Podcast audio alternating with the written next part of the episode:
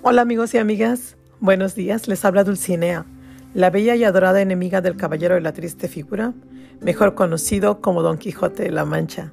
El día de hoy vamos a hablar de la intensidad del amor. Y en nombre de ese amor, como siempre, les agradezco infinitamente el que me dejen estar con ustedes, aunque sea unos cuantos minutitos. Quiero también recordarles que este espacio es para ustedes. Por favor, déjenme saber qué poema les gustaría que les recitara en los programas futuros. Me pueden escribir a mi nuevo correo electrónico o dejarme un mensaje de voz si lo están escuchando en Spotify. También en la Apple Podcast aplicación también pueden hacer eso. Muchas gracias. Y si este podcast les gusta, por favor compártalo para que más personas disfruten de la literatura y la poesía romántica como un medio sano de entretenimiento. Muchas gracias por escuchar el día de hoy. Les agradezco desde el fondo de mi alma. El día de ayer una persona me preguntó, me dijo, ¿por qué usar el nombre de Dulcinea y no mi nombre real? Sin titubear yo le contesté que simplemente por fantasear porque como dije en un principio, yo soy una romántica sin remedio. Siempre me ha gustado pensar o sentir que el amor lo puede todo. Para los que no saben quién fue Dulcinea, les quiero decir que Dulcinea no existió, es un personaje ficticio, es la mujer que Miguel Cervantes de Saavedra, el autor más famoso en la lengua española, el que escribió Don Quijote de la Mancha, fabricó en su mente para ser la pareja de Don Quijote. Dulcinea es creada voluntariamente para ser amada. Eh, Don Quijote tiene que amar para ser quien él quiere ser. Eh, de esta manera, Dulcinea se convierte en el centro del alma de Don Quijote. Es como un reflejo interior de lo que él quiere ser. Um, es como negarse a sí mismo, pero a la vez es el alter ego de Alonso Quijano.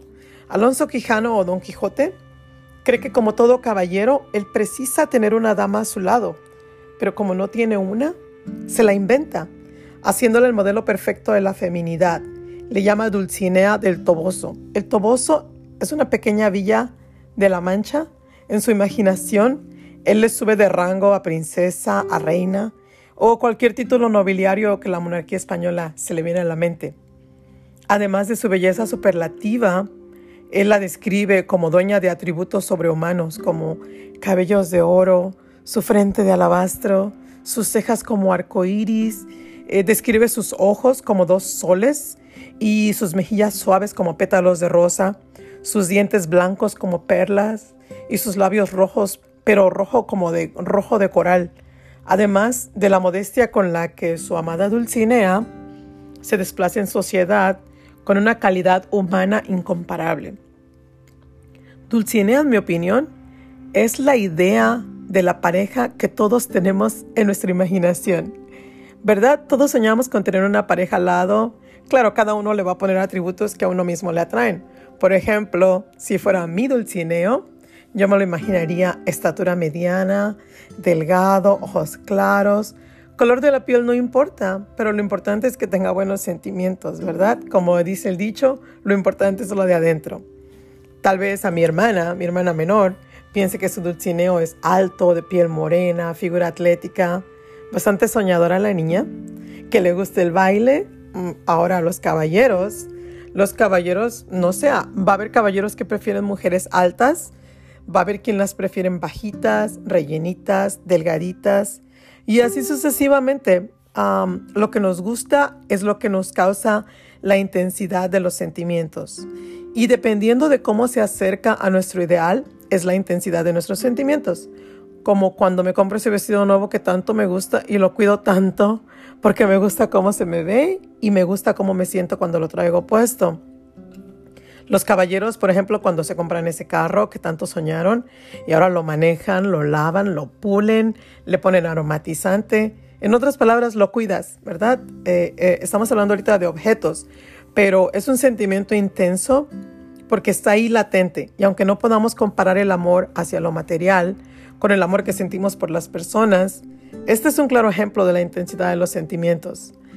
Personalmente creo que a diferencia del cariño hacia las cosas materiales, es que no hay manera de reciprocación, eh, no puede ser recíproco. En cambio, cuando amas a alguien y le demuestras tu cariño intensamente, esa persona va a reaccionar a tu amor, de una u otra manera, pero va a reaccionar. Como dije, la vida está llena de circunstancias, buenas o malas, pero circunstancias al fin. En la manera en las que vivamos esas circunstancias depende de nuestro diario vivir. A mí siempre me ha gustado pensar que el día que yo muera los momentos más felices de mi vida van a inundar mi mente y sentiré lo intensamente que he amado, lo intensamente que he gozado y hasta lo que he sufrido. Pasará en mi mente como si estuviera sentada en una sala de cine mirando la película de mi vida. Por eso el día de hoy les quise traer este poema que habla ah, de amar con intensidad y de disfrutar la vida.